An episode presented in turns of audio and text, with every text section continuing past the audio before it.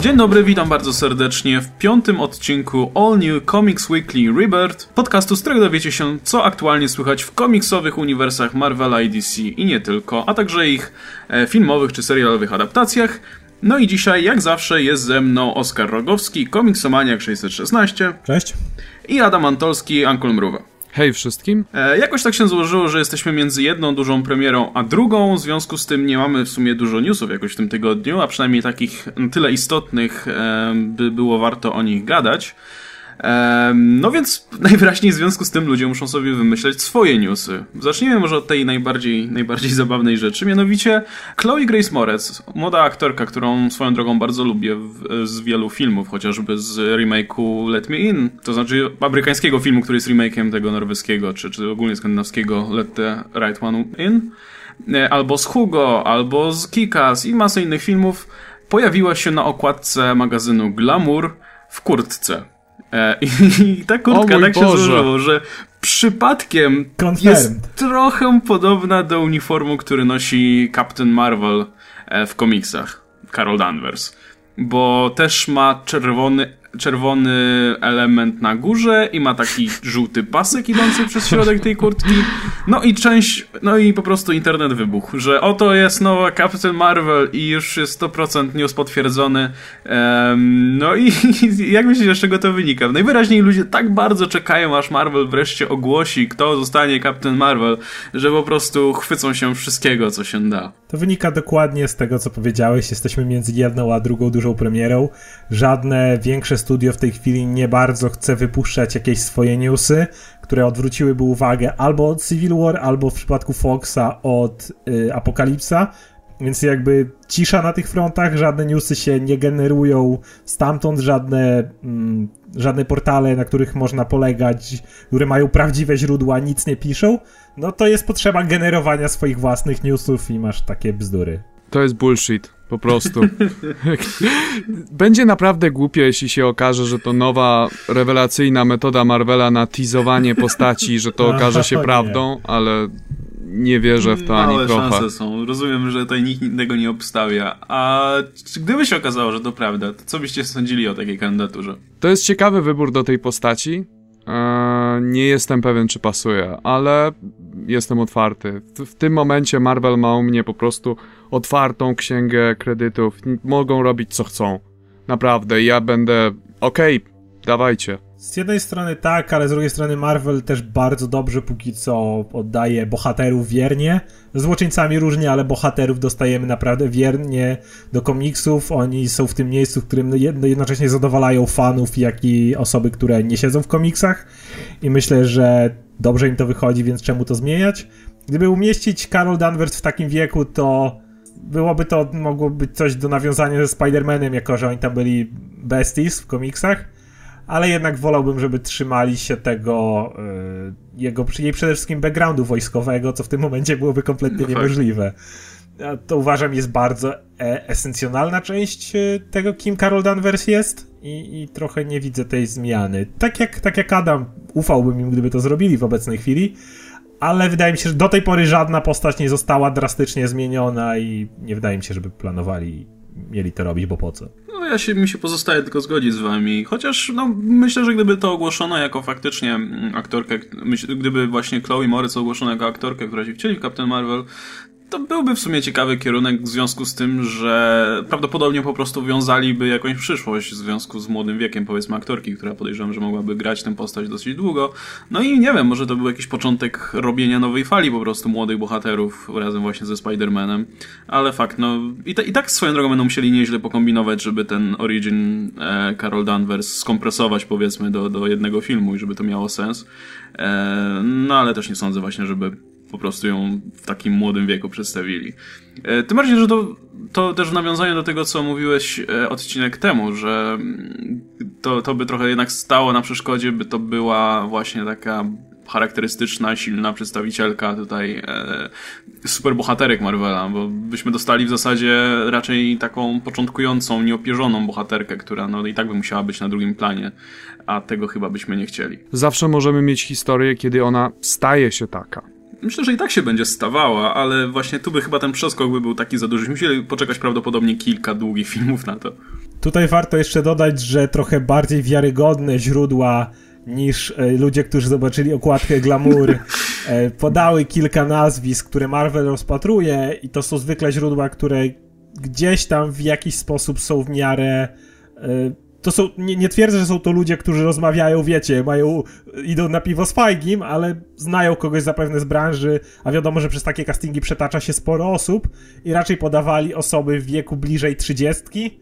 E, wiem, że e, oczywiście jest internet huczy wokół Emily Blunt, natomiast jeżeli wierzyć Umberto Gonzalesowi, który ma raz dobre informacje, raz złe, ale generalnie wydaje mi się, że sporo się jego potwierdziło, to mówił, że aktorka grająca Carol Danvers musi mm, pojawić się na planie pod koniec tego roku, gdzieś tam koło października, co automatycznie wyklucza Emily Blunt, która będzie wtedy, jeżeli się nie mylę, w zaawansowanej ciąży, więc no trochę to, to by konflikt zrobiło. A wiem, że ona jest y, top y, wyborem większości fanów, e, moim też, no ale, ale, ale będzie jak będzie, natomiast...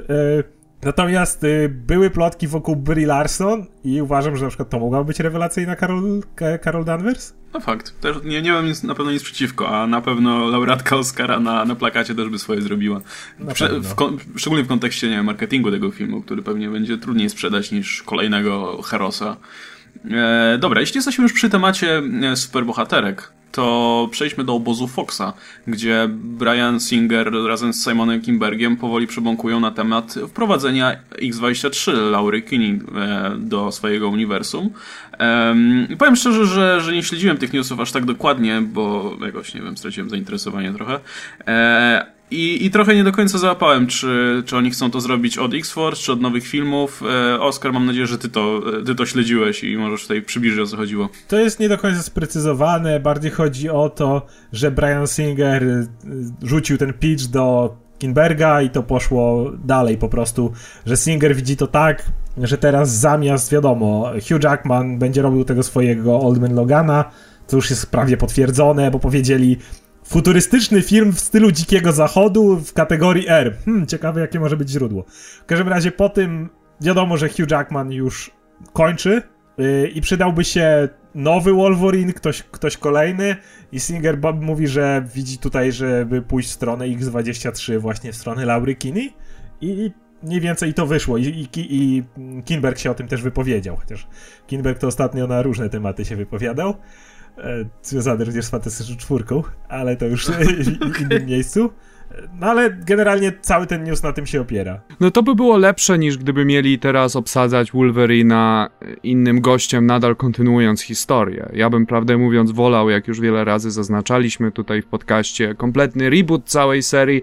No ale jeżeli musimy ciągnąć to, no to to by było lepsze rozwiązanie niż nagle Hugh Jackman wygląda inaczej. Ja już widzę te komentarze wszystkie, że o, Wolverine jest teraz kobietą i polityczna poprawność i tak dalej. Ja nawet widziałem, widziałem komentarze, gdzie, gdzie, gdzie się pierwszy raz pojawiły te plotki, bo one się pojawiły już jakiś czas temu, że właśnie Laura pojawi się w uniwersum, e, że no z jakiej racji tutaj, że lepiej byłoby na przykład obsadzić w tej roli Dakena, e, który notabene jest w komiksach wylanem i raczej nie byłoby mu po drodze... Daken! Psychopata! Nie, Ale nie. ludzie wolą mieć po prostu kompletnego psychopatę, który nienawidzi Wolverina w drużynie X-Men niż Laurę. Ale okej, okay, no. No ja też jestem na tak, chętnie zobaczę, chętnie zobaczę po prostu jakieś nowe podejście do tej postaci, bo szczerze mówiąc, swoją drogą Hugh Jackman w tej roli mi się już znudził dawno temu, więc e, miło będzie zobaczyć coś nowego. No i jeśli już jesteśmy, w ogóle mamy strasznie taki damską edycję tych newsów. Jeszcze chcę powiedzieć tylko co do Laury, że ja jestem za, nawet przeciw, dlatego że yy, fajnie, ja uwielbiam Laurę, komiksy uważam obecnie Laury są najlepszymi komiksami o mutantach w obecnym Marvelu. To jest prze, po prostu fascynująca postać, ale właśnie przez te nowe komiksy trochę inny punkt widzę i gdyby wprowadzali Laurę, to chciałbym, żeby to był dalej Jackman, wiesz, w ten sposób jak jest w komiksach. Czyli Jackman byłby mocno w tle, ona miałaby flashbacki na przykład z Jackmanem, wiesz, w ten sposób, żeby zrobić to płynne przejście, bo wprowadzenie Laury w tej chwili spowodowałoby, że ona nie miałaby żadnych powiązań Wolverinem, wiesz, byłyby tylko jakieś no Wolverine to był taki fajny gość i w ogóle pokazał mi drogę w życiu albo nie, a mi się jednak to bardzo podoba, że oni mieli tą wspólną przyszłość, że on próbował być dla niej ojcem na tyle, ile mógł być tym ojcem, na tyle, ile bycie Wolverinem mu na to pozwalało i bez tego trochę by mi brakowało tego etapu w historii Laury. No to też jest y, problem generalnie tego uniwersum, że nie ma jakiegoś konkretnego continuity i kiedy to się rozwijało, to natychmiast je zaorano, zaczęto pisać od nowa i teraz znowu Wolverine będzie dopiero co po Weapon X zdaje się, więc no nie wiem jak oni to planują rozwiązać. Jeśli Laura ma być jakimś aktywnym członkiem X-Men czy X-Force, a z drugiej strony nie wiemy, kiedy akcja się będzie działa i jak, na jakim etapie będzie Wolverine i jakie będą powiązania Laury, także no to... Ale o tym, że to uniwersum to jeden wielki burdel, jeśli chodzi o chronologię, to już mówiliśmy, także nie ma chyba co się powtarzać. No i dobra, w takim razie jeszcze raz spróbuję płynnie przejść do trzeciego naszego małego newsa, no nie takiego małego. Um, Harley Quinn, czyli trzecia bohaterka, dostanie, ta, na to wszystko na to wskazuje, film solowy, a w zasadzie nie tyle solowy, co, co film, w którym będzie jedną z bohaterek bohaterek obok Birds of Prey. E, I Margot Robbie, która gra w tym uniwersum Harley Quinn i zagrają w Suicide Squad e, w sierpniu, będzie też producentką tego filmu, także wszystko, wszystko tutaj na barkach e, Margot Robbie, że, że ta postać zagra, no bo trudno mi sobie wyobrazić te plany, jeśli Harley wypadnie tak, jak wydaje mi się na dzień dzisiejszy, że wypadnie, czyli słabo. Ale jeśli w studio tak bardzo ufa tutaj Margot Robbie i jeszcze, i, i jeśli czegokolwiek się nauczyło po tym, jak ufało mm, Zakowi Snyderowi i w ogóle te, kształtowi uniwersum na samym początku, no to nie wiem, może faktycznie coś z tego będzie, ale jeśli nie i Margot Robbie nie podoła, no to nie, nie, no, ryzykują, naprawdę sporo ryzykują tutaj tym projektem. Aczkolwiek sama idea, gdyby nie to, że mam wątpliwości co do Margot Robbie w tej roli, to byłbym bardzo za, bo tak jak wspominałem, strasznie brakuje bohaterek, superbohaterek w zasadzie w kinie e, superbohaterskim, więc e, chętnie bym zobaczył od razu kilka na, jedne, na, na, na dużym ekranie. Wolałbym zobaczyć Birds of Prey bardziej od strony Batgirl niż Harley Quinn. To mi się wydaje dosyć dziwny początek dla tego zespołu. To znaczy, A powiedz jeszcze, wiadom... bo może nie wszyscy, są, nie wszyscy są tutaj zorientowani e, jakoś w jednym zdaniu krótko, kim są Birds of Prey. E, Birds of Prey to jest grupa superbohaterek, jest ich zazwyczaj trzy lub cztery, e, które się właśnie, które są właśnie usadowione w Gotham, ust ustanowione w Gotham. Działają które, w Gotham. Które działają w Gotham. E, tam zazwyczaj jest Batgirl, Barbara Gordon jako albo jako Oracle, albo właśnie jako Batgirl. Jest The Huntress i przewija się cała seria różnych bohaterów i boha bohaterek właściwie. Skład się cały czas zmienia, to jest bardzo płynny zespół. Jestem bardzo ciekaw, co zrobią z tym filmowo, dlatego że filmowo nie mają ustanowionych wielu postaci, które już w komiksach są znane od lat. Tak właśnie jak The Huntress. Nie mam pojęcia, jak wprowadzą jej origin. Prawdopodobnie będzie to ta The Huntress, która jest córką gangstera. No nic, jestem po prostu otwarty i ciekaw, aczkolwiek nie jestem. To może być. To jest taki eksperyment, trochę jak Suicide Squad. W życiu się nie spodziewałem, że Suicide Squad dostanie swój własny film.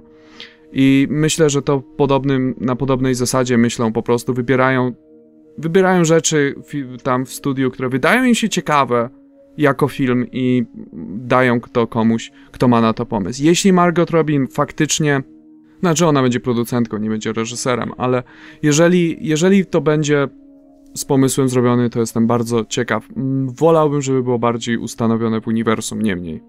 Dlatego, że wszystkie te postacie mają jakąś relację do Batmana, do Batrodziny i e, no wypadałoby to jakoś zaznaczyć. Ja uważam, że to błąd, przynajmniej w tej chwili, dlatego, że y, zaufanie do mm, produkcji Warnera w DC spadło i pamiętamy jak to oni, prawda, owacje na stojąco dla Batman v Superman. Więc w tej chwili mówienie tego, że oni bardzo ufają w to, jak, y, jak, jak wypadła Margot Robbie jako Harley Quinn, że jest genialna i w ogóle, no to dla mnie nie znaczy kompletnie nic. Przy tym, czym nie twierdzę, że ona nie może wypaść genialnie i mnie kompletnie zachwycić. Mogę wyjść z kina i stwierdzić, że Harley Quinn była najlepszym elementem tego świetnego filmu. Tylko robienie tego w tej chwili ja czuję się, że to jest trochę za bardzo PR-owa zagrywka. Na zasadzie, hej, jesteśmy tak pewni, że ten film jest taki super i Margot tak świetna jest, idźcie do kina, sami zobaczcie. E, druga sprawa, Marvel cały czas nie ma żadnej swojej superbohaterki w solowych filmach, a DC już w tym momencie wywala dwa. Wiesz, zaraz Wonder Woman jeszcze dodajemy Harley, kiedy Marvel dostanie właśnie wspomnianą Captain Marvel w 2018. Więc to jest ze względu PR-owego znowu bardzo ładne. Natomiast, y, tak jak mówię, powinni byli z tym zaczekać. bym się czuł wtedy pewniej, to byłby coś na zasadzie hej, podobał wam się Suicide Squad? Patrzcie, właśnie tydzień później ogłaszamy, że już pracowaliśmy nad filmem Harley Quinn i cieszycie się, bo była taka fajna. Natomiast w tej chwili po prostu, po prostu im nie wierzę, no nie, nie po Batman v Superman. To znaczy, no dla mnie to jest podstawowy problem, to jest to, że zaczynają, wychodzą od Harley, jak gdyby. Gdyby wyszli od Batgirl, która prawdopodobnie się pojawi w solowym filmie e, Batmana i to później związali z, z Suicide Squad w ten sposób, byłoby interesujące. Szczególnie, że to jest bardzo fajny zespół, który możesz przedstawić w ciekawy sposób. On miał strasznie dużą obsadę, w sensie nie cały czas, ale cały czas zmienną, więc masz masę bohaterów do wyboru i możesz przedstawić tych superbohaterek z naprawdę różnego tła. E, tam się po, przez jakiś czas przewija Katana, e, Black Canary jest jednym ze stałych członków, e, Catwoman, Lady Blackhawk, którą możesz, możesz zrobić Lady Blackhawk w filmie. To jest dopiero dziwne. Lady Blackhawk jest Polką w jednej z wersji swoich. Więc tak, jak gdyby jestem bardzo ciekaw, co z tym zrobią, aczkolwiek dopóki to jest po prostu news na zasadzie ok, robimy Birds of Prey, nie mam pojęcia jaki skład, nie mam pojęcia jak to będzie się wiązać z Batrodziną, nie mam pojęcia czy jak to się będzie wiązać z e, Suicide Squad, czy jakby co, Harley jest założycielką? No, nie ma sensu dla mnie. No ale zobaczymy. Ja nie mogę się doczekać solidnego filmu superbohaterskiego z mm, superbohaterką, z kobietą w roli głównej. Natomiast y, co do tego filmu, to mówię, w tej chwili po prostu nie wierzę. Te, na trailerach Harley, y, Margot jako Harley wyglądała fatalnie, na tym ostatnim, w sensie nie wyglądała, wyglądała rewelacyjnie, zachowywała się fatalnie. I będę się jarał, jak, jak Suicide Squad okaże się fajny. Jeżeli naprawdę wyjdę zadowolony z kina, będę zadowolony. W tej chwili nie bardzo.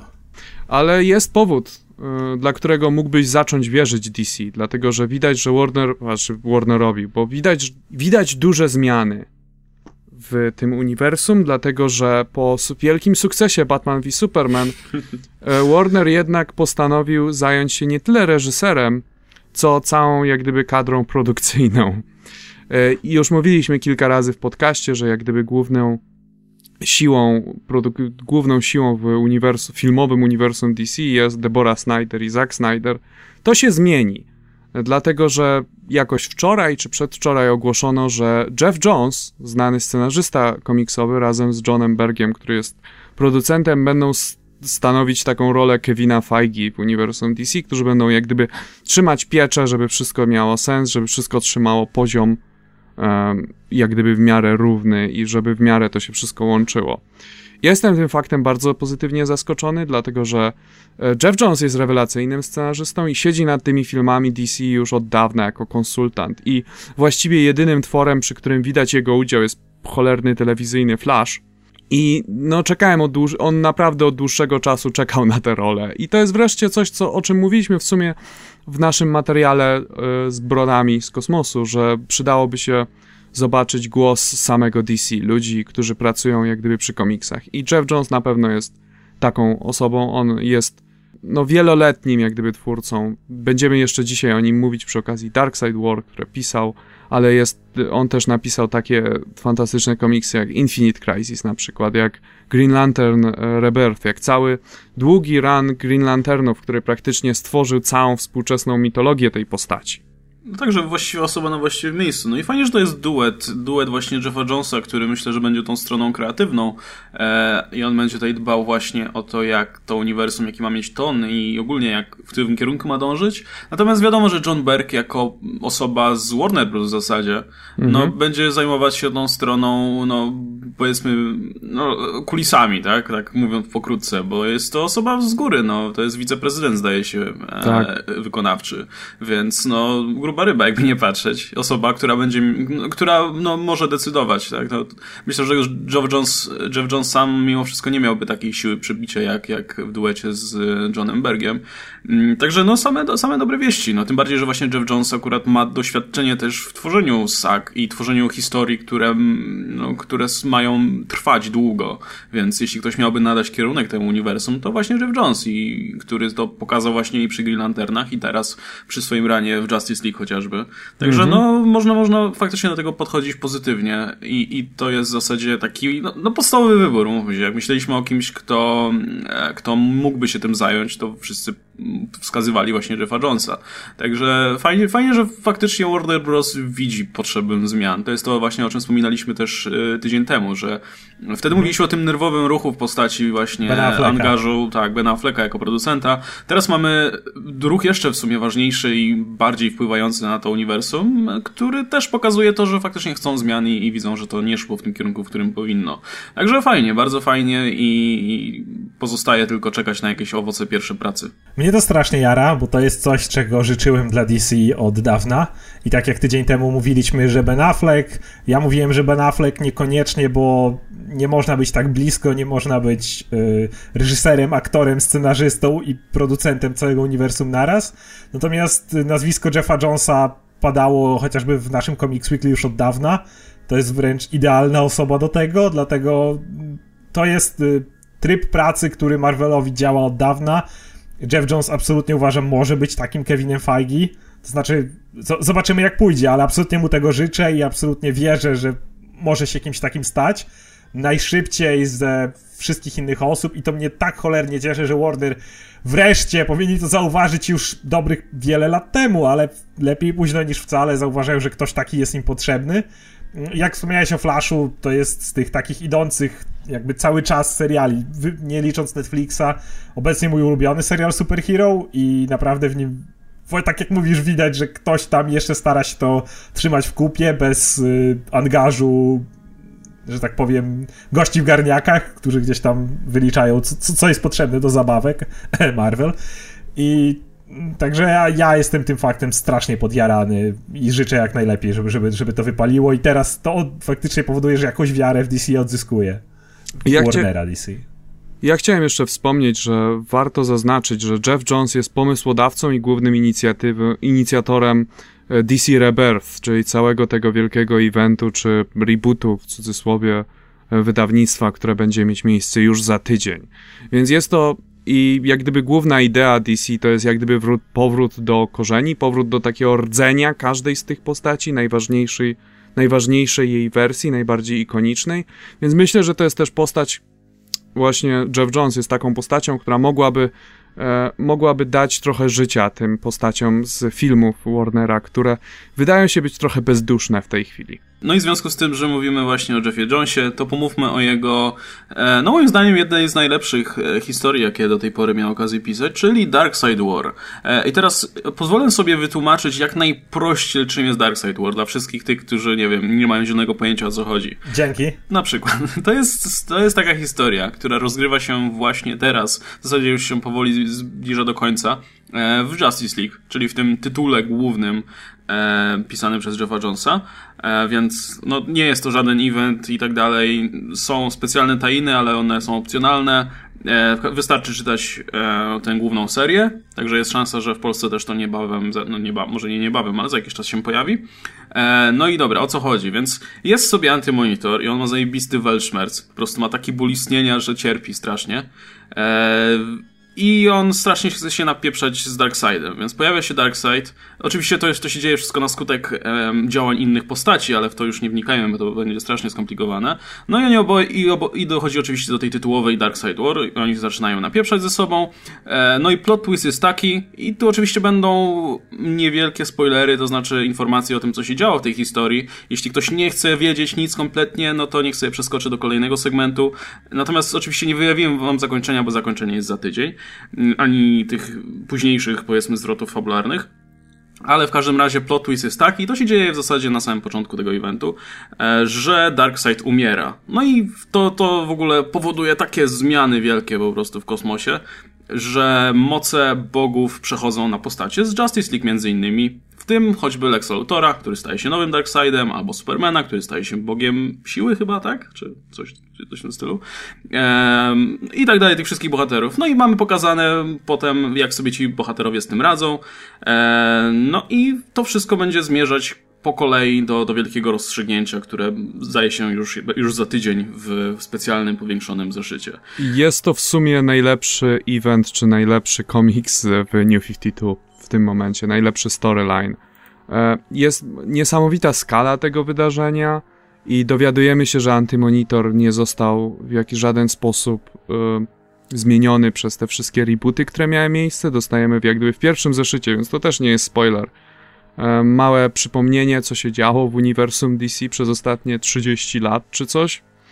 E, I okazuje się, że to jest cały czas ten sam Antymonitor. Nic się nie zmieniło, on wszystko pamięta, on i między innymi dlatego ma Weltschmerz, że wiesz, cokolwiek nie zrobi, to nic się nie stanie. On jest przekonany, że nie, nie jest zdolny zniszczyć egzystencji czy coś w tym stylu, bo próbował i nie wyszło.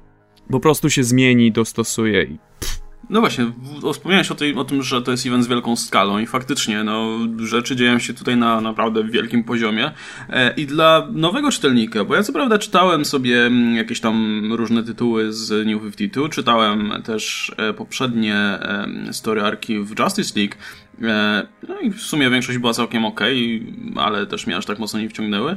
Natomiast tutaj się faktycznie czuje tą gigantyczną skalę i przede wszystkim poznaje się gigantyczną ilość nowych postaci. Dla kogoś, kto nie siedzi w tym uniwersum, E, no to to jest naprawdę przytłaczająca ilość, ale ja nie czułem ani w żadnym momencie, żebym się gubił w tym wszystkim. To, to wszystko mi się wydawało zrozumiałe. I nawet jak nie kojarzyłem jakiejś postaci, e, to wiedziałem po co ona tu jest i co tutaj robi i kim jest w zasadzie.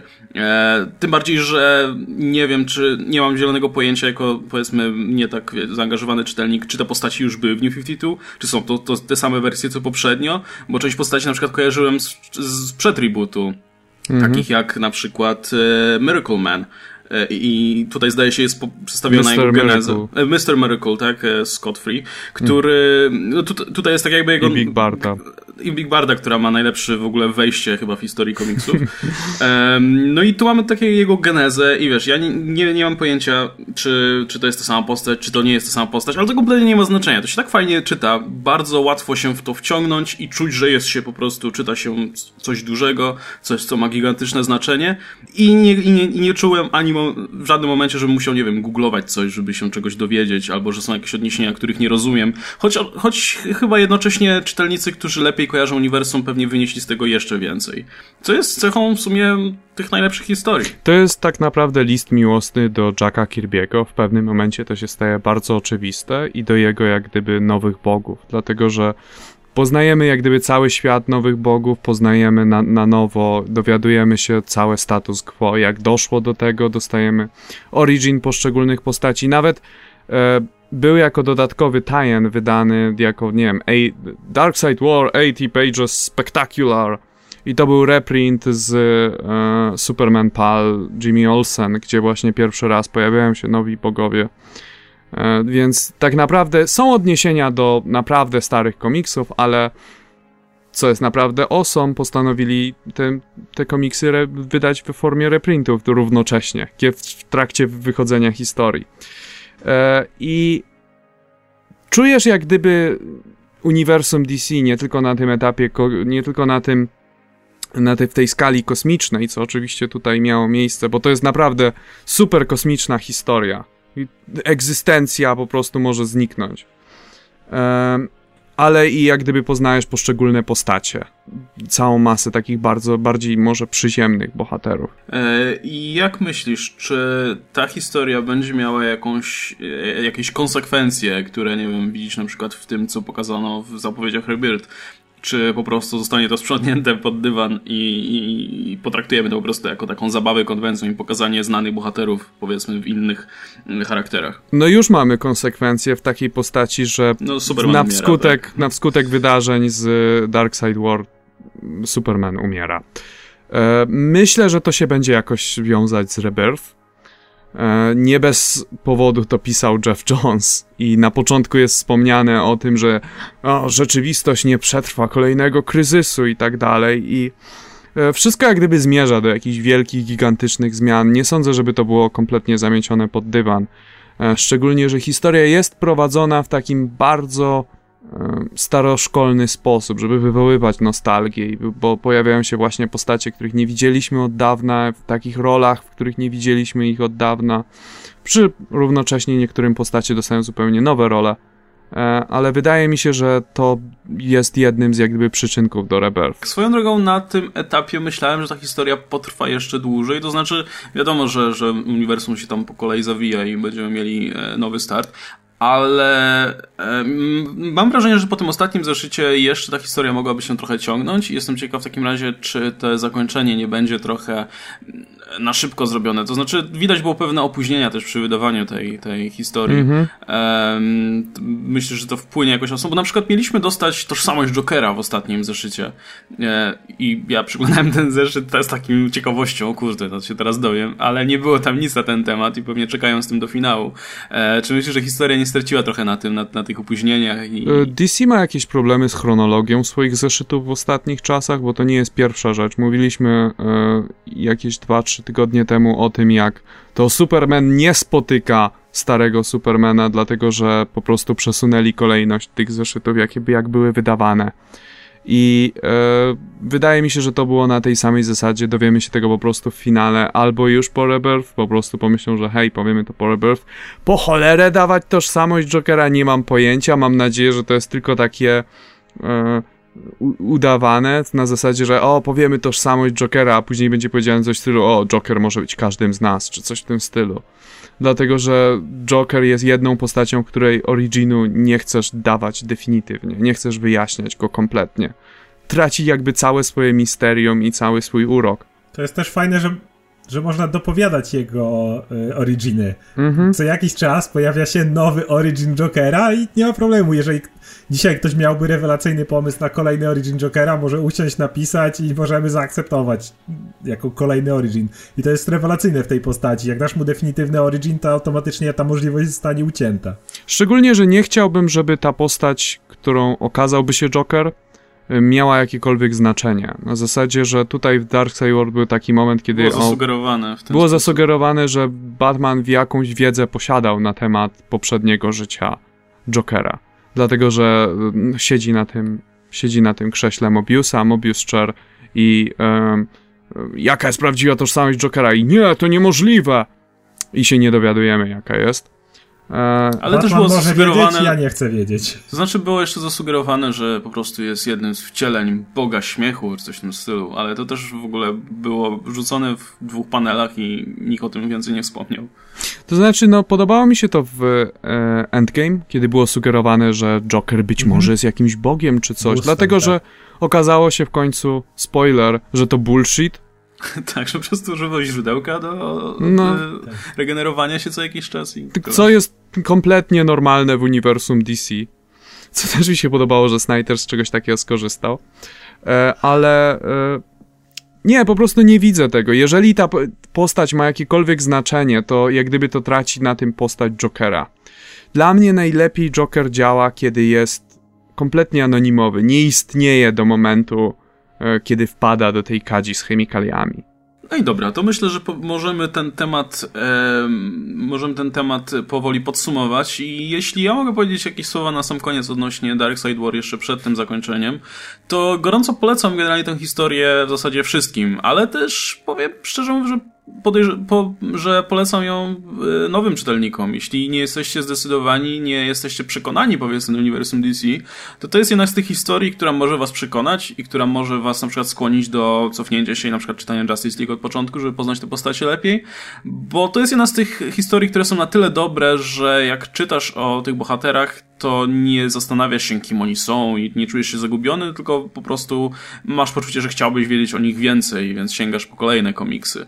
E, plus jest to też dobra okazja do zapoznania się z naprawdę dużą ilością bohaterów, dużą liczbą bohaterów, mm, którzy być może nie są znani osobom, które nie czytają ranu, powiedzmy, Justice League przynajmniej, albo ogólnie nie orientują się w uniwersum DC.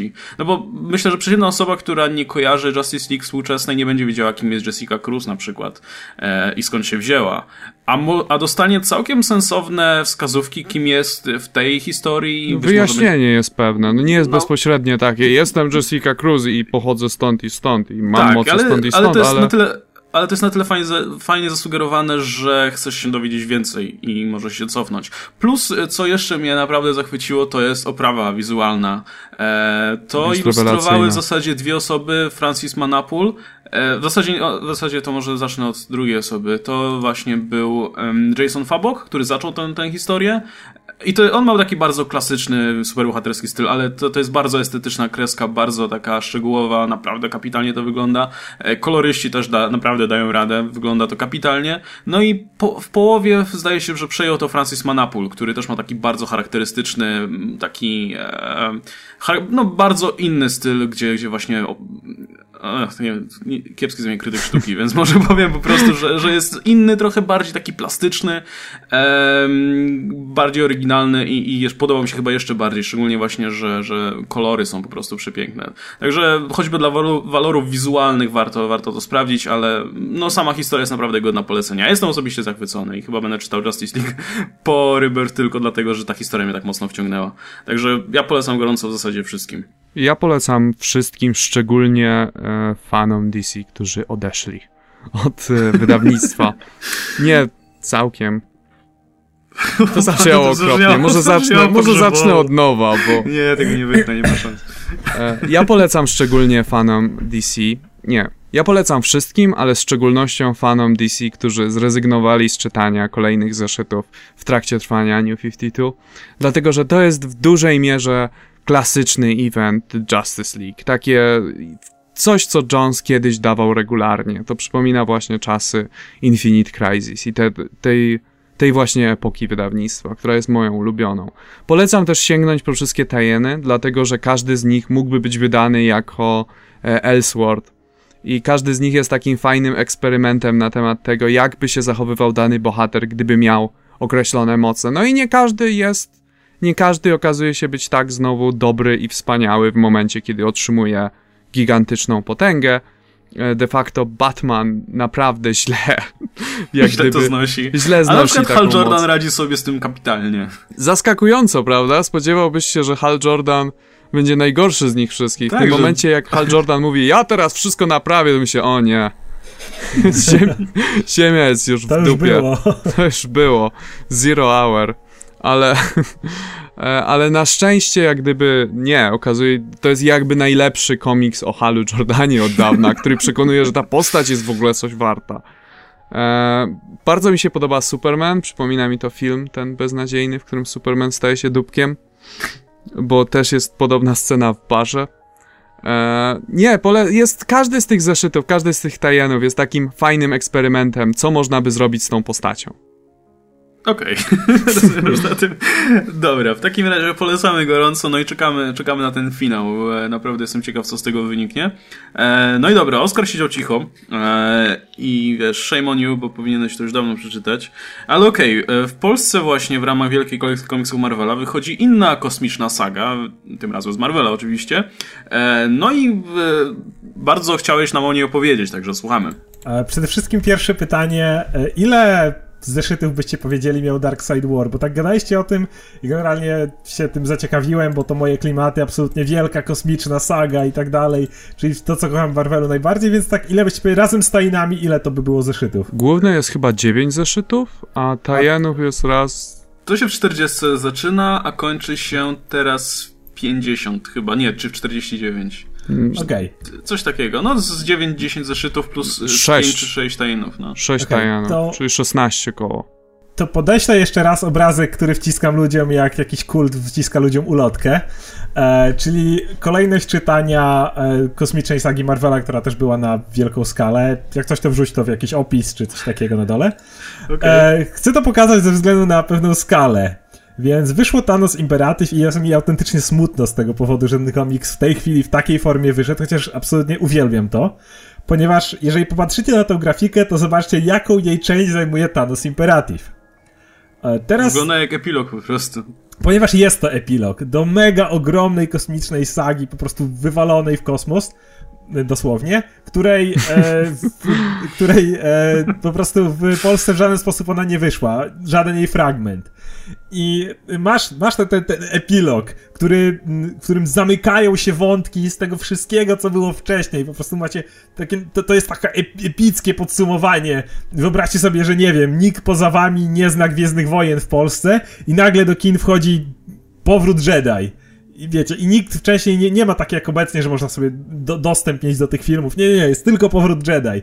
To nie dość, że w tym momencie ludzie tracą wszystkie rzeczy jakby, które wynikają z czytania po kolei, czyli to, że y, Vader jest ojcem Luka i tak dalej, czyli wszystkie rzeczy, które po drodze by wyszły, to jeszcze wiadomo, że jak dojdą do tego zakończenia, to on absolutnie nie będzie miał tego samego wrażenia w momencie, kiedy się je będzie oglądało, ponieważ nie będzie się czuło e, tego przywiązania do postaci, których tam się przewaliła setka, do zmian, które przeszły. Jak ktoś na przykład umiera, Thanos Imperative zaczyna się od tego, że ktoś tuż przed tym zginął i postacie opłakują, tudzież wybuchają rage'em, że ta osoba zginęła w taki, a nie inny sposób. No, tylko dla czytelnika ta osoba jest nikim, jest drobną wzmianką w, jakim, w jakiejś tam chmurce. I smuci mnie to dlatego, że sporo czytelników weźmie do ręki Thanos Imperative, przeczyta to, niektórym się spodoba, inni stwierdzą, że to jest głupie, ale jakby to będzie już raz na zawsze te, te wrażenia, które wynikają z zakończenia, uważam, najbardziej epickiej kosmicznej sagi. E, wiele rzeczy, które mówiliście o Dark Side Wars się z tym wiąże, o, o, o, ilości postaci, o ilości wątków, o tym uczuciu, że to jest coś wielkiego, coś epickiego, coś pochłaniającego cały wszechświat Marvela, no to, to bezpowrotnie minie, więc jest mi po prostu jako osobie, która po prostu uwielbia ten cały event, a właściwie to, ten zbiór eventów, no przykro, że niestety dostaliśmy to w takiej, innej, innej formie. Osobom, które kupiły ten tom, naprawdę polecam, jeżeli język angielski nie jest problemem, zajrzeć i przeczytać to we właściwej kolejności. Po prostu inaczej sobie bardzo dużo wrażeń zepsują. Wiesz, patrzę na tę planszę i... Um czy ich, serio ich posrało z tymi tainami wszystkimi, to wygląda, wiesz, to wygląda strasznie odpychająco w tym względzie, nie, że... Nie absolutnie wszystkie wiesz, są konieczne. To nie jest tak, że jak przegapisz gdy masz czytać, Właśnie, gdy to... masz czyta, czytać Dark Side War, to po prostu czytasz Justice League 40 do 49, czy tam 50 i już. A tu masz, wiesz, tu masz e, masę tainów 1, 4 i tak dalej. Znaczy to e, wygląda w ten sposób, że po prostu... Zastanawiam się, czy w ogóle dałoby radę to wydać w Polsce i w jakich tomach by to wydawało. Czy, dał, czy myślisz, że dałoby radę tę historię skompresować, nie wiem, do czterech tomów na każdy z tych eventów tutaj? Pięć tomów razem z Thanos Imperative. Czy, czy to w ogóle ma sens wydawanie tego, czy jednak tylko zeszyty, bo inaczej się nie da? Myślę, że w takiej formie jak DC Deluxe to wydaje. Na przykład y, widziałem to wydanie całego Annihilation, to nie jest aż tak jakieś gigantyczne. Tym bardziej, że y, wiele z tych tainów nie jest, że tak powiem, obowiązkowych. To nie jest tak, że bez historii do z tych tainów, tak jak mówiłeś trochę o Dark Side War, wiele rzeczy nie zrozumiesz. Bardziej jest na tej zasadzie, że czytasz powiedzmy to Annihilation i masz prolog i on ci wprowadza do czterech tych bohaterów nowy Ronana, Silver Surfera i Super Skrulla. Jeżeli któryś cię z nich nie interesuje, możesz przejść generalnie do Annihilation. Wiadomo, że coś się straci, jakiś wątek gdzieś ci ucieknie, ale jakby to nie jest aż takie ważne. Bardziej yy, czytasz tych, o tych bohaterach, którzy przykuli twoje zainteresowanie, których yy, chcesz czytać, których chcesz historię poznać. Tutaj formuje się na przykład Guardians of the Galaxy, czyli masz ten yy, historię Star-Lorda i właściwie zaczątek Guardians of the Galaxy. I to, I to można śledzić, natomiast y, są tajiny typu, masz Annihilation Conquest tajin, który nazywa się Wraith. Jeżeli to kogoś nie zainteresuje postać Wraitha w prologu, no to może to absolutnie skipnąć. Więc myślę, że w takie grubsze tomy, jak to robi DC Deluxe, dałoby się to upchnąć. Ale najwygodniej prawdopodobnie i tak będzie po prostu kupić sobie Marvel Unlimited, wziąć no według pewnie. eventów i po prostu tam pewnie będzie jakaś lista e, i w ten sposób czytać. Może, może, Natomiast... się, może się skuszę wreszcie. Tak, natomiast mówię, Thanos Imperative jest rewelacyjnym zakończeniem. To nie jest tak, że mówię, o co za gówno, nie kupujcie tego, czy coś takiego. Jest absolutnie rewelacyjny komiks. Po prostu piękne zakończenie z epickim. Sama końcówka jest taka, że łezka wokół się kręci, ale no, jak dużo traci się, jak otwieram teraz, patrzę na ten komiks i po prostu przeskakuję kolejny wątek, który jest kontynuacją czegoś, co było wcześniej. Zaczynamy na przykład historię Richarda Rydera, który właśnie jest w pościgu za jakimś gościem. No, kim on jest, skąd on się wziął, no, go, goni jakiegoś gościa, nie? Tudzież nie wiem, Guardians of the Galaxy, oczywiście tak przy okazji tu się pojawia Jack Flag, jej, w tym, w tym komiksie. Jej! Jest jeszcze członkiem Guardians of the Galaxy. Tak, tak, je, jeszcze, jeszcze o nim pamiętam, to, to był ostatni komiks, kiedy o nim pamiętamy, więc mo, mo, można sobie oprawić w ramkę tutaj Riff Jack Flag, bo tu po, po tym już zapomniano o jego istnieniu. No w każdym razie, to jest naprawdę rewelacyjna historia, rewelacyjny komiks, ale jako samotna historia obawiam się, że no, nie obawiam się, jestem pewien, że nie tyle dużo traci, co, co kompletnie inaczej wypada i po prostu może komuś nie przypaść do gustu, a szkoda, bo szkoda się do tego zrazić, czytając tylko za, samo zakończenie. No to też trochę podobna sytuacja, co, co z Wolverine and the X-Men, tylko oczywiście na dużo mniejszą skalę. E, ale to też podobna sytuacja, gdzie po prostu dostaje się komiks, gdzie nie znasz postaci i masz je w dupie i to strasznie wpływa na, na przyjemność czytania w ogóle. Dobra, także myślę, że na tym możemy zakończyć. Polecamy w takim razie sięgnąć po poprzednie części tej, tej wielkiej sagi. E, no i wspominaliśmy zarówno tutaj odnośnie Thanos Imperative, jak i wcześniej Dark Side War o śmierci, o tym, że bohaterowie umierają. Więc ja bym się chciał na chwilę, na moment cofnąć do pewnej kwestii, która mnie trochę irytuje. I to będzie spoiler do e, Kapitana Ameryki Civil War, więc ja tam oczywiście oznaczę, kiedy się część spoilerowa kończy. Jeśli komuś tutaj, ktoś jeszcze tego filmu nie widział, te wszystkie trzy osoby, e, niech sobie przeskoczą do, do kolejnej części. Natomiast e, sporo osób krytykowało zakończenie Kapitana Ameryki Civil War, e, czy Wojny Bohaterów, w związku z tym, że było za mało dramatyczne i nikt nie zginął. No bo ktoś powinien zginąć, prawda? Bo raz, że w komiksie, w komiksie oczywiście Kapitan Ameryka poległ, e, co w sumie też nie było bezpośrednią częścią tej historii, tylko po prostu zginął zaraz było po tym. bezpośrednio po i było w efekcie wydarzeń. W efekcie z... wydarzeń, tak. Chodzi o to, to że była... nie zginął na placu boju tak, tam. to była w... kontynuacja, to nie, nie wchodziło w główny event. Jakby. No tak, tylko że to jest jakby bezpośrednia konsekwencja Civil War.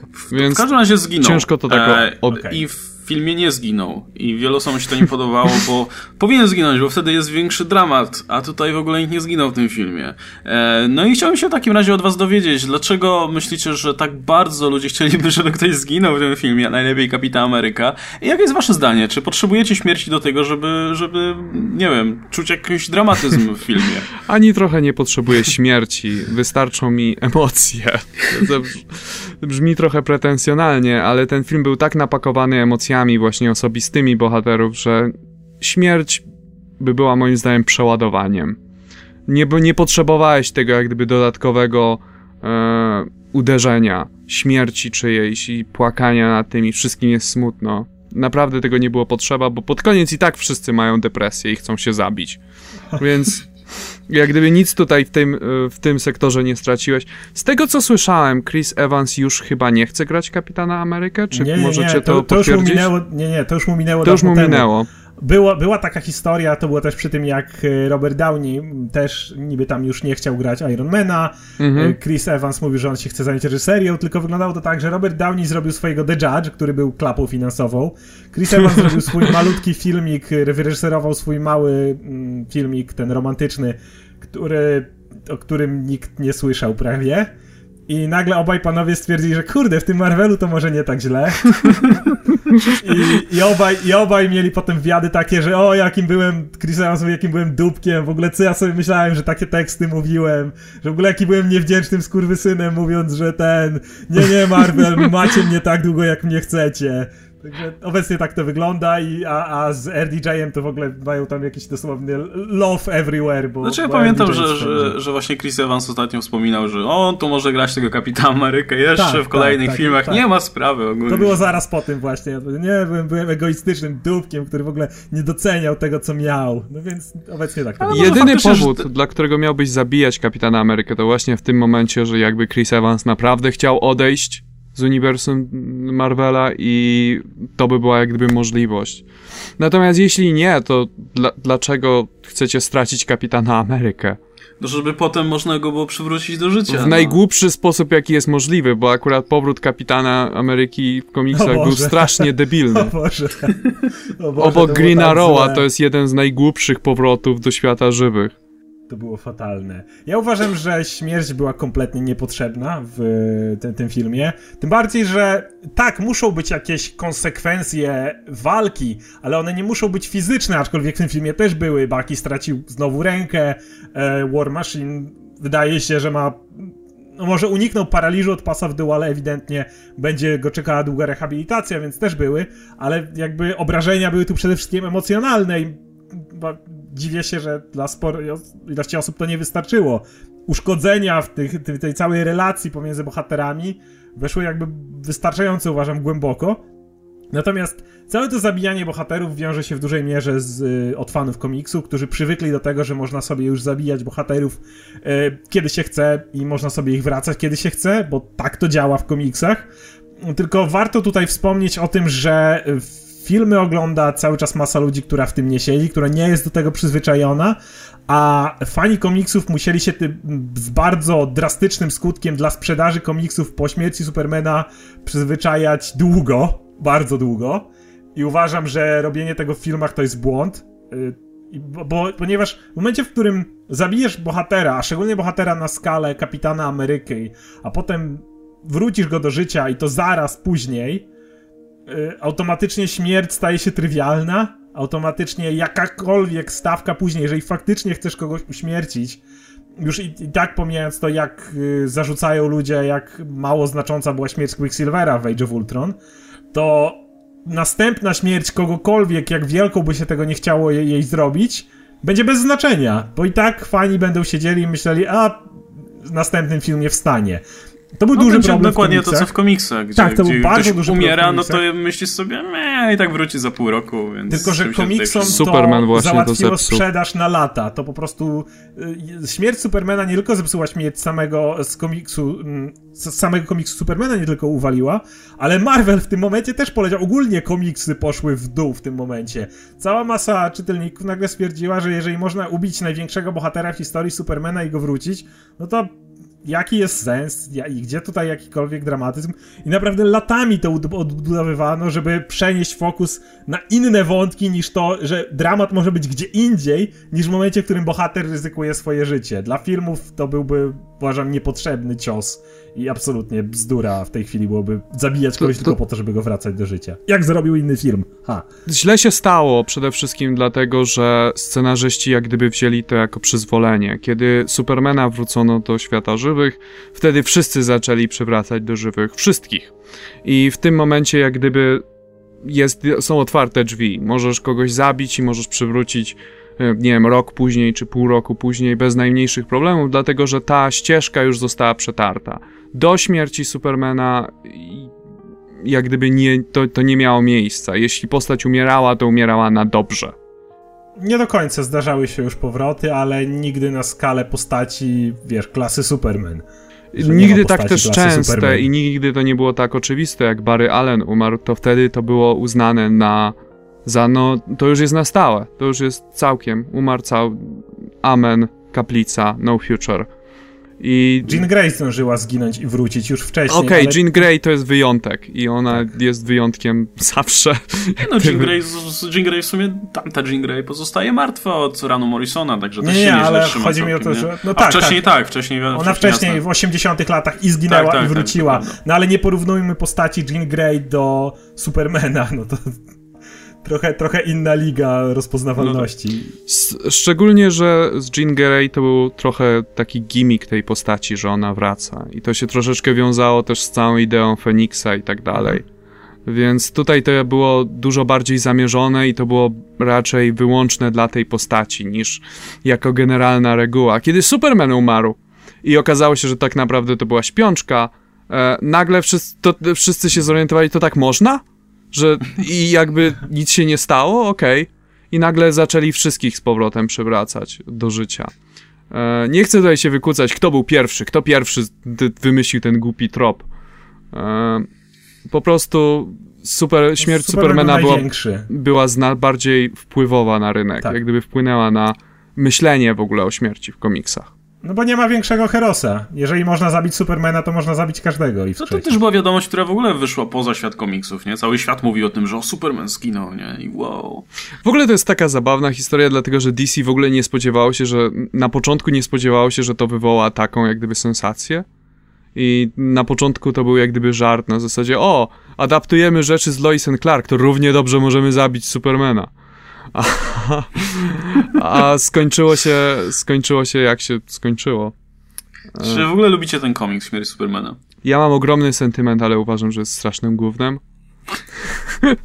jest, słuchaj, to jest komiks, przy którym, y, który ja czytałem, jak byłem dzieciakiem, bo miałem te, te semiki i tak dalej. tak. I to, To wtedy samo. się strasznie tym emocjonowałem, ale jak teraz niedawno czytałem, to to jest straszne gówno. Pojawia się nagle przeciwnik znikąd, zaczyna go, zaczynają się układać w środku miasta i Tak. koniec w zasadzie, to jest koniec tej fabuły. Ja, ja miałem też takie różowe okularki i wspominałem zawsze ten, ten komiks, że to takie epickie, jak sobie przypominam, jak się bili, to takie niesamowite.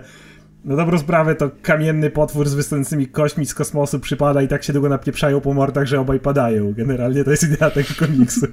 Natomiast y, śmierć Supermana nie, nie jest aż taka zła, w sensie nie, nie moment, kiedy się napieprza z Doomsdayem, tylko jakby konsekwencje i ten cały pogrzeb. Są nie beznadziejne. Nie mówię jest, o Rain, nie mówię o Rain. to jest z pięć, jest pięć zeszytów, gdzie wszystkim jest po prostu smutno. I dostajesz zeszyt jak Lois Lane jest smutno. I dostajesz ale zeszyt jak Batmanowi jest takie- smutno. I jak Zgadza wszystkim się, jest ale smutno. nigdy wcześniej czegoś takiego nie było.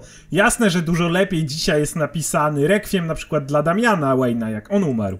To No. było dużo lepiej napisane, tylko po prostu wydaje mi się, że na tamte czasy nikt czegoś takiego wcześniej nie zrobił. Nie było nigdy takiej ogólno przyjętej żałoby superbohaterów, wbrew temu, co Marvel nam próbuje dzisiaj na przykład wmawiać, że wszyscy tak płakali po kapitanie Marvelu. Mhm, wszyscy mieli go gdzieś. E, natomiast... E, Ko- Komiks był dobry i tyle w zasadzie. Nie? Na, natomiast jakby chodzi mi o, o, o to całe żałobę i wielki pogrzeb, kiedy superbohaterowie idą za trumną, wiesz, tam cały pochód. Chodzi mi o to, że nigdy wcześniej czegoś takiego nie zrobiono, więc uważam, że to było, to był nie, nie, nie, niezła próba, natomiast jak I wypadła, natychmiast to- się pojawili ci wszyscy, jak gdyby następcy Ta- ta i czwórka, imitatorzy. Reign of Superman. No, to już I jest inna, inna natychmiast, bajka. natychmiast powrócił Superman, jak gdyby, nie wiem, Tak. pół roku czy później Było chyba około roku. roku, okej, ale to było naj, jakby najbardziej głupi powrót z tych wszystkich, najmniej kreatywny, jaki się da. Po prostu okazuje się, że jak kryptonianin jest pobity na kwaśne jabłko, to wpada w śpiączkę, a nie umiera. Tym bardziej, że... A śpiączka wygląda jak śmierć u kryptonian, bo tak działają kryptonianie. I fuck, fuck you, tak jest. Tym bardziej, że w podobnym czasie w Polsce przynajmniej w tym semikach czytaliśmy Nightfall, kiedy Bane złamał kręgosłup dla Batmana i to się czytało dużo lepiej, ponieważ Batman odpadł z gry, ale było to dużo wiarygodniejsze, jakby da, cały czas to gdzieś tam trzymało tą, tą możliwość, jakby nie, nie było oszukiwania takiego bezpośredniego. Było oszukiwanie z Nightfall, mało osób pamięta, ale on zy- odzyskał jak gdyby władzę w kręgosłupie dzięki czarom. Dzięki czarom tej czarnoskórej Tak, pani e, to strasznie- bratu. To był strasznie głupi komiks i teraz we wszystkich reprintach Nightfall pomijają te zeszyty, w których odzyskuje swoje moce. Jak gdyby po Tak. prostu e, Bruce Wayne, wiesz, znika robiąc swój Bruce Wayne'owy shit na świecie i nagle wraca, i Wraca. dostajemy dopiero jak wraca już w pełni sił. Co prawda nie chce być już Batmanem, bo ej, jak długo możesz być i mieć łamany kręgosłup, to się nudzi. E, E, ale i, i nadal jeszcze jest słaby, ale ten sam moment, w którym odzyskuje swoje moce, No okej. swoje to siły, tak. to jest dosyć, dosyć, dosyć głupi i też jest oszukany. E, Z Batmanem jest o tyle lepiej, że go nie zabili. Myślę, że Tak, o to, o powinno, to mi chodzi. Właśnie powinno to- być więcej takich historii, że Tak, superbohater jest wyłączony. jest wyłączony. Tu podobało mi się to też, że ostatnio, e, jak gdyby kapitanowi Ameryce, Steve'owi Rogersowi, wyssano serum żołnierza, a nie zabili go. Bo Ale wrócono je Deus Ex Machina. no, no, wie, wiedziałeś, że to prędzej czy później się stanie, nie teraz, to za kilka lat. Bardziej mi się podobało to, dlatego że nie miałeś tego całego. Na, na przykład nie wiem, czy pamiętasz, Green Arrow przez jakiś czas, Oliver Queen był martwy. I wiesz, jak go wrócili? Hmm? Kevin Smith go wrócił. I to była najgłupsza historia, jak gdyby w historii komiksów. Myślałem, że Kevin Smith się pojawi w komiksie. Z tego. Wstań, Dobrze. Oliver. Nie, bo jak wiecie, Oliver i Hal Jordan mieli przez jakiś czas się kumplowali i byli Mieli wielkimi przyjaciółmi. tak, tak. I tak, mieli swoją tak. serię i tak dalej. I e, fabuła, e, bo to się dzieje w Green Arrow Quiver. I tam fabuła idzie tak, że Hal Jordan, który przez jakiś czas był paralaksem i miał prawie nieograniczone siły, to stworzył takiego dziwnego, na wpół magicznego klona Olivera Queena. E, I ten klon był pozbawiony duszy. E, I sobie tak chodził ten klon, po prostu tak pałętał się po uniwersum DC, nikt o nim nie wiedział, bo był bezdomny czy coś. Bez żadnej pamięci czy czegokolwiek. I w końcu Hal Jordan, jak został The Spectre, to, czyli tym ucieleśnieniem boskiej zemsty, to bierze tego klona, którego sam zrobił, do nieba, do duszy oryginalnego Olivera Queena i mówi mu, no weź Oli, weź wskocz w ciało. Ma, zrobiłem ci tutaj takie, może byś, może byś, może byś wrócił do świata żywych. A Oliver Queen, e, nie. I później się pojawia jakiś satanista, który jest sekretnie, który, który przedstawia się jako gej, ale nie jest gejem, tylko jest jakimś satanistą pojebem e, i postanawia przejąć ciało Olivera Queena, znaczy tego to ciało klona, dlatego że to jest ciało bez duszy, więc hej, mogę przejąć. Mogę wskoczyć. I w tym momencie Oliver Queen się orientuje, co? Nie! I wraca do tego ciała. Prawie tak dobre jak przywrócenie Nightcrawlera do życia. No. E, Gdzie, gdzie ekipa X-Men musiała dosłownie walczyć po prostu na statkach pirackich w niebie i w piekle i to było, to było naprawdę Ale świetne. to była naprawdę fajna historia. Jest jedna, jest jedna rzecz fajna w tej historii, która mi bardzo się podobała i zresztą polecam ją, bo to Kevin Smith pisze, więc to jest napisane z jego humorem, to nie jest tak zupełnie na serio. To jest tak napisane, okej, chcę wrócić Olivera Queena do życia, zrobię to w najgłupszy sposób, jaki się da i nikt nie będzie na to narzekać. Jest powód, dla którego ten satanista udaje geja i to jest dlatego, żeby Oliver Queen go nie podejrzewał o niecne czyny. Dlatego, że Green Arrow jest do tego stopnia lewakiem, że, nie, że nigdy nie będzie podejrzewać geja, że zrobi, chce zrobić coś złego. Więc, jedna postać przez cały zeszyt, przez cały komiks udaje geja tylko po to, żeby zmylić Olivera Queena i to się udaje, bo co? No przecież on nic nie zrobi złego. Okej, e, jeśli już jesteśmy w takich dziwnych klimatach, jaką wspominacie najdziwniejszą albo najgłupszą śmierć w komiksach? Ja już powiedziałem. Znaczy, była, była cio, cio, ciocia May i tego nie, już nie musimy wałkować oczywiście. Wałkujemy to już zbyt często.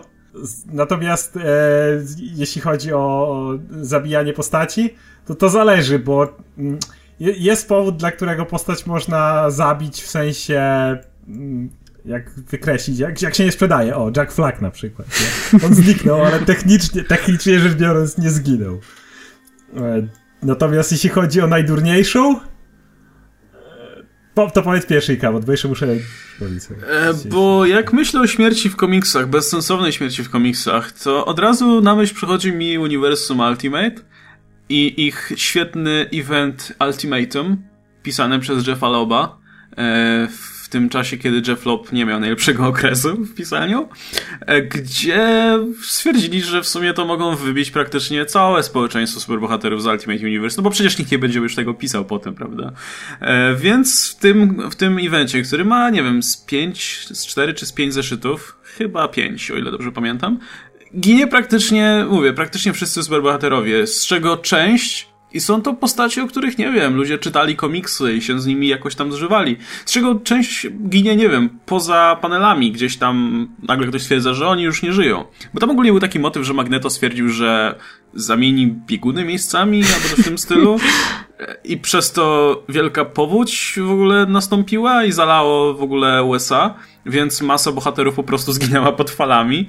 E, nie wiem, jak Beast, Dazzler, w ogóle masa mutantów.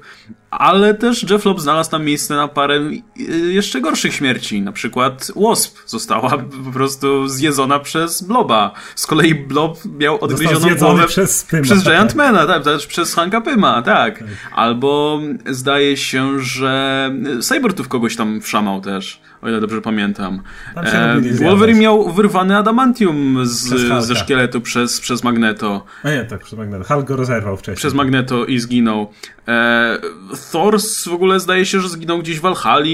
E, profesor X zginął po prostu zamordowany przez Magneto, który mu skręcił kark, bo się z nim nie zgadzał. E, I tam, tam jest po prostu tego tak dużo. Możecie sobie wyszukać w sieci gdzieś jakąś listę po prostu ze śmierciami z Ultimatum. To już ogólnie przeszło do historii jako właśnie najgłupsze po prostu skupisko śmierci. S- które niczym nie służyły. Po prostu ludzie musieli zginąć, bo ktoś sobie tak wymyślił i, i tyle. E, z czego większość właśnie śmierci była albo głupia, albo działa się w ogóle poza komiksem. No i na koniec dostaliśmy takie strzępki tego uniwersum Ultimate, z którego paru twórców próbowało jeszcze coś zrobić, no ale to już była wiadomo równia pochyła. No i, no i wiadomo jak to się skończyło. Także, także jeśli ktoś chce zobaczyć po prostu całą paradę bezsensownych śmierci w komiksach, to wystarczy ta jedna seria, naprawdę. Aczkolwiek można sobie do tego dorzucić jeszcze Ultimates 3, które jest jeszcze chyba gorszym komiksem. Okej, okay, już wiem czemu myślałem o Jacku Flagu i to, co powiedziałeś o ginięciu poza kadrem. E, ostatnio najdebilniejsza śmierć, jaką zrobili, to śmierć Cyclopsa w obecnym Marvelu. O, nie mów nawet. To, to jest mm, wielka postać, która robi wielkie wydarzenia i przechodzimy 8 miesięcy później i Cyclops nie żyje. I to nie jest jakaś na przykład tajemnica i ktoś próbuje rozwiązać. Nie, nie, każdy bohater wie dokładnie jak, gdzie i dlaczego zginął Cyclops. To nie jest jakoś poruszane, to nie jest jakoś, po prostu nie żyje sobie. To, wiesz, nie odnieść się do tego praktycznie w żaden sposób, parę zdań na ten temat, no Cyclops, no i to co zrobił, zginął. I po prostu mordowanie postaci poza kadrem w ten sposób, które jeszcze mają takie kluczowe znaczenie, no to uważam za błąd, który komiksy bardzo często popełniają, znaczy teraz już rzadziej na szczęście, się szczególnie jakimś zapomina, tak, ale osta z ostatnich śmierci, śmierć Cyclopsa która w sumie nie wiemy jak nastąpiła, bo im się tego nie chciało pisać. No i przy okazji też nie wiemy na przykład co się stało z Emmą Frost, która tam z Cyclopsem przecież była blisko. Do dzisiaj nam nie powiedziano co się w zasadzie stało. Mimo, że przecież no, to są postaci, które miały swoich fanów, które były twarzami serii Uncanny tak, X-Men, która swego chodzi. czasu się dobrze sprzedawała. A jeszcze w kontekście tak Cyclopsa, no to przecież był cały wielki story arc, który odnosił się do tego, że będzie wielka rewolucja mutantów. No i na koniec się to rozwiązuje i dowiadujemy się czegoś nowego o Cyclopsie. A tego samego dnia dostajemy no, zeszyt nowej serii się dowiadujemy, że Cyclops nie żyje, bo zrobi coś strasznego. E, I potem się dopiero dowiadujemy, że no zaatakował Inhumans. Ale nikt nam tego nie pokazał, nikt w ogóle nawet nie rozwinął tego tematu Dokładnie. specjalnie. Bo, bo gdybyśmy na przykład co jakiś czas dostawali jakieś nowe informacje w związku z tym, żebyśmy mogli sobie poukładać bo to nie jest informacje. zagadka, nie, nie czujesz, że to byłaby zagadka, to jest zamiecione pod dywan. Tak, że po prostu zginął. Mimo, że to jest postać, od, o której w zasadzie czytałeś komiksy, nie wiem, od początku lat 2000. Tak. Cyclops przecież był pierwszoplanową postacią w...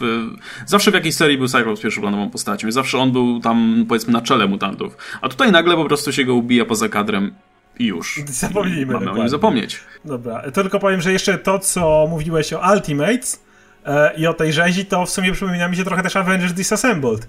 E, w głównej serii, kiedy nagle Wanda e, jej wymknęły się spod kontroli moce i w jednym komiksie w takie kompletnie beznadziejne sposoby pozabijano trzech czy czterech członków Avengers. Przyleciał z kosmosu ten Jack of Hearts, który był zapomnianą postacią i wysadził się razem ze Scottem Langiem. Chwilę później rozerwało Visiona, a potem Hawkeye wkręcił się w silniki statku y, Kree. A na końcu powiedziano, ale to były wszystko iluzje, tylko naprawdę was zabiły. I potem na parę lat te postacie zostały martwe. E, mi jeszcze przypomina się śmierć Kyla Rainera w Injustice. Bo jeśli, jeśli pamiętacie, e, Kyle Rayner jest jednym z najbardziej ukochanych Zielonych Latarni, jest jednym z faworytów fanów. I Guy Gardner w tym komiksie dostaje taki bardzo długi story arc i bardzo emocjonujący, bardzo ciekawy. Natomiast Kyle Rayner pojawia się w jednej scenie, i widzimy, jak leci przez kosmos na Ziemię. I jest tak dosłownie disneyowska scena, Kyle Rayner jest cały szczęśliwy i powinny, jakby, jakby to nie był kosmos, to by po prostu ptaki ćwierkały dookoła niego i wszystko by śpiewało. I w tym momencie pojawia się Sinestro, e, łapie go za pomocą tam swoich tam latarni i wyrywa mu palec z pierścieniem. I Kyle umiera. I to tyle. I to się dzieje przeciągu połowy, jak gdyby odcinka, bo mówię o tym, bo ja czytałem to cyfrowo. Więc w połowie tego, tego chapteru. Połowy połowy, tak. Tak, więc połowy połowy zeszytu. Yy, może dwie strony, czy trzy. I Kyle Rayner już nigdy, nigdy nie wspominamy o nim później. Jest chyba raz później powiedziane, że hej, gdzie jest Kyle? Nie wiem. I tyle. Biedny Kyle. To dobra, to, no, to teraz, żeby zakończyć ten temat e, w miarę pozytywną nutą, to gdybyście mieli podać przykład śmierci, która została porządnie przeprowadzona, która miała sensowne konsekwencje i która generalnie coś wniosła do uniwersum. Infinite Earths i ja tutaj podaję przykład bardzo retro, ale to było właśnie w czasach, kiedy uważano, że śmierć jest permanentna. Można w kryzysie nieskończonych ziemiach. E, tam e, Supergirl po prostu w ataku furii rzuca się na antymonitora, daje mu kilka razy porządnie w ryj i umiera. E, ale jest to poświęcenie, które jest rozpoznane jako poświęcenie, że oto Supergirl poświęciła się dla nas. E, jej nie wydaje się być ofiarą, wydaje się być, wiesz, kimś, wydaje się to być bohaterską śmiercią. I e, ta śmierć miała realne konsekwencje, bo nie było Supergirl przez najbliższe, nie wiem, 20 lat czy coś. Więc były, była Matrix i tak dalej, ale nie było tej Supergirl, Kary Zor-El, e, od, przez bardzo, bardzo długo. E, I do tej pory, jak to się czyta, to jest naprawdę emocjonujące i naprawdę czujesz jak gdyby taki e, wagę tego wydarzenia, że to faktycznie jest koniec dla tej postaci. Na pewno dla tej wersji postaci, bo ta wersja już nigdy nie, no w Convergence, ale pomijając tamto, to już nigdy nie wróciła. Ja mogę powiedzieć oczywiście tylko i wyłącznie Richard Rider, ale nie w tej wersji, którą potem dopisał w Guardians of the Galaxy Bendis, która nie miała praktycznie nic wspólnego z normalną historią, tylko właśnie w tej oryginalnej sadze. I to będzie spoiler ze wspomnianego Thanos Imperative, także jakby co, to przeskoczcie tak. sobie dalej.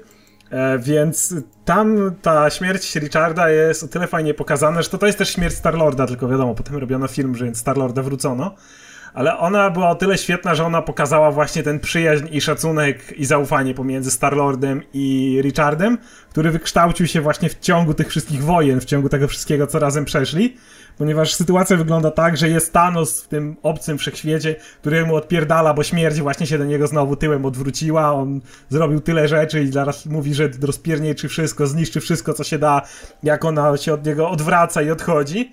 I oni postanawiają zatrzymać Thanosa, znaczy Starlord po, postanawia zatrzymać e, Thanosa tutaj, w tym tam alternatywnej rzeczywistości, w której jest.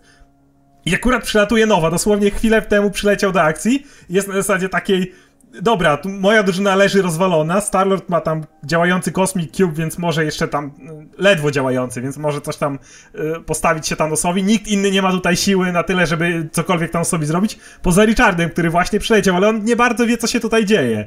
Więc Starlord mu mówi, słuchaj, jest gościu, krzyczy i, i, i, i po prostu i musimy się nim zająć.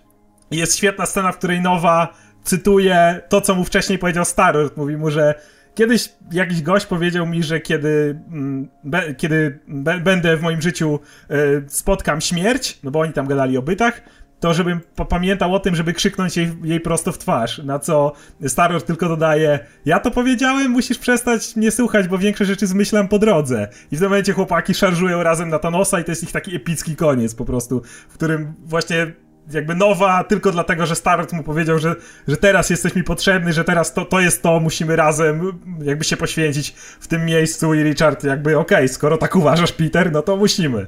I to, to było dla mnie po prostu takie mega, mega epickie, że to jeszcze kończąc to wszystko. Najbardziej, znaczy może nie najbardziej, ale osobiście bardzo mi się podobało to, że postanowiono w Avengers vs. X-Men ubić Charlesa Xaviera wreszcie, bo była to postać, która od dawna nie grała praktycznie żadnej roli i ona tylko się pojawiała jako mentor, mimo że wiele komiksów wskazywało na to, że to jest ostatnia osoba, która powinna się nazywać mentorem dla kogokolwiek, biorąc pod uwagę ile ma za paznokciami i jakie rzeczy ma powiedzmy na swoim koncie.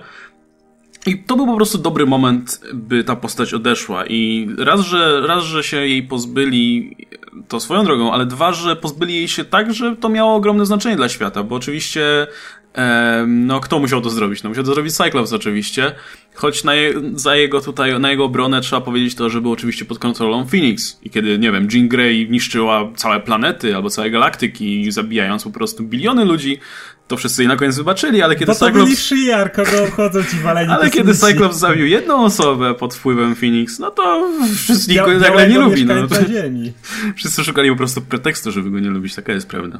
No ale w każdym razie ta śmierć podzieliła społeczeństwo mutantów, podzieliła w ogóle bohaterów, e, no i dostaliśmy Marvel Now na pewną sprawę, także e, to, no mówię, to była śmierć, która miała bardzo fajne konsekwencje. No i Charles Xavier dalej jest y, martwy, jakby nie patrzeć. Oczywiście tam jakieś jego, e, jakieś jego dziedzictwo powiedzmy widać. Oczywiście Red Skull biega z jego mózgiem cały czas, co, więc... Co z czego zrobiono taki motyw trochę męczennika i jest i motyw jednoczenia się, to znaczy każdy X-Men, którego teraz spotykają ostatnio chociażby nawet Gambit, który jest zajęty okradaniem czegoś tam, co okrada Gambit, jak do niego mówią, ej, y, a, a chcecie pomocy z tym Red Skullem, że ogólnie nie chcę wracać do żadnej drużyny, ale, ale na tego Red Skulla to pójdę z wami wszędzie. On jest teraz takim że... fajnym spoiwem między... No i w ogóle powiedział, że każdy by poszedł w zasadzie, tak, jeśli chodzi Cable, o... Cable został w tym czasie, bo mam dorwać Red Skulla. I on jest teraz, nie ma Charlesa, a jednocześnie jest takim właśnie fajnym spoiwem, który powoduje, że mutanci trzymają się razem. Aczkolwiek, no, ta osobowość Charlesa Xaviera nadal istnieje w tym mózgu.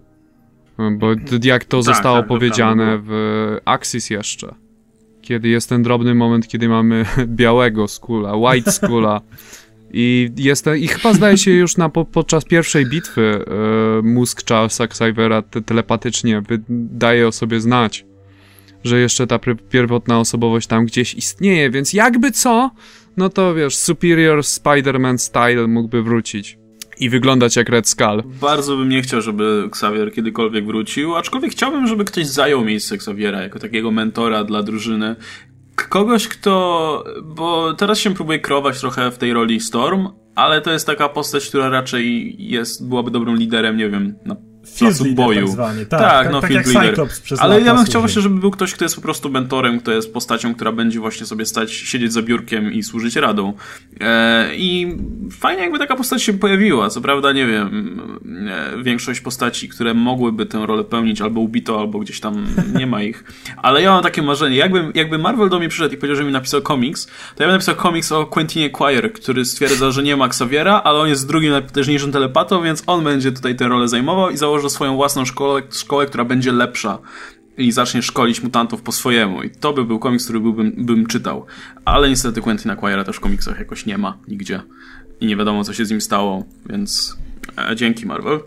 E, I na sam koniec w takim razie, to jeśli już mówimy właśnie o powrotach postaci, to już drugi raz mówię, że to już na sam koniec, ale to już jest naprawdę na sam koniec. E, która, posta- która, która z postaci, która obecnie jest martwa, byście chcieli, by wróciła kiedyś? Oczywiście, gdyby to miało ręce i nogi, a może macie jakiś pomysł, w jaki sposób mogłaby wrócić? Szczególnie tutaj, Adam, jeśli chodzi o Rebirth, myślę, masz pole do popisu. E, no, cały czas myślę nad e, Tedem Cordem, ale wiemy, że wraca. To jest jedna rzecz, tylko że chciałbym, żeby wrócił e, razem z Boosterem Goldem z poprzedniego uniwersum. E, który w tej chwili nie jest martwy, ale równie dobrze mógłby być martwy, bo jest Wave Riderem, który pojawia się tylko i wyłącznie jak jest kryzys. E, Okej, okay, to trzeba zrobić kryzys. Więc trzeba zrobić kryzys. No, Rebirth jest prawie kryzysem, więc może. I chciałbym jak gdyby powrotu ich wspaniałej przyjaźni i relacji, którą mieli w Justice League International. E, która była naprawdę zabawna, naprawdę. Takich dwóch kumpli, którzy przy okazji są super bohaterami i nie są specjalnie sprytni, czy inteligentni, czy nie, ma, nie są super potężni, czy coś. Są po prostu gośćmi w głupich kostiumach i doskonale sobie z tego zdają sprawę i próbują jakoś w tym świecie jak gdyby zabłysnąć. Okej, okay, Oskar, ktokolwiek, tylko nie Richard Rider. Dammit! postać. To było zbyt proste. Jeżeli chodzi o inne postacie, to w Marvelu w tej chwili, jeżeli się nie mylę, to większość żyje. Co, co najwyżej są typu Jack Flag, czyli gdzieś tam jest za kadrem.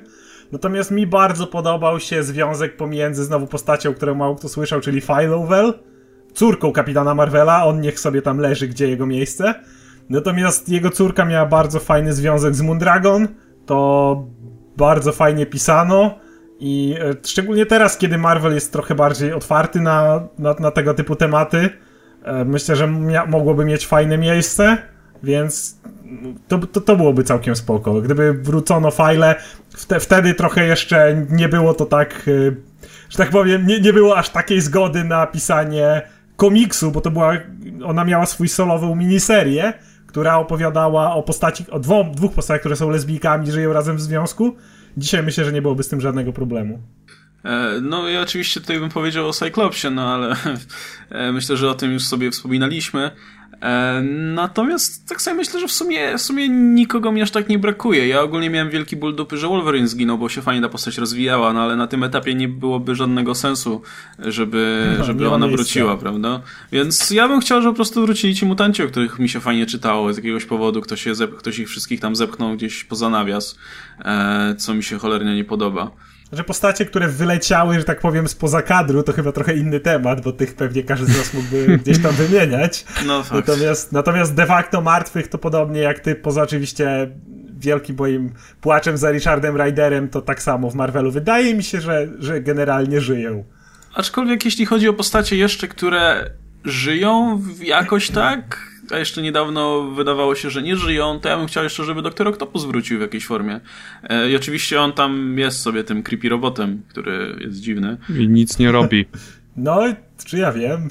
Chciałbym, by wrócił do siebie wreszcie, bo mi brakuje trochę doktora. Znaczy ma jakiś ewidentnie plan i coś planuje. Jest na okładce, jest na okładce, znaczy na tym, nie okładce, tylko że Dead No More. Widzieliśmy na tym takim dużym panelu, czy tam tej grafice promocyjnej Dead No More jest Doktor Octopus, także na pewno powróci. Ja mam nadzieję, że to nie jest prawdziwy Doktor Octopus, że to jest ja jakiś też. klon, czy coś w tym stylu i ten robot będzie mieć taki what the fuck, co ja mam robić? Czemu, jest, czemu to jest mój klon?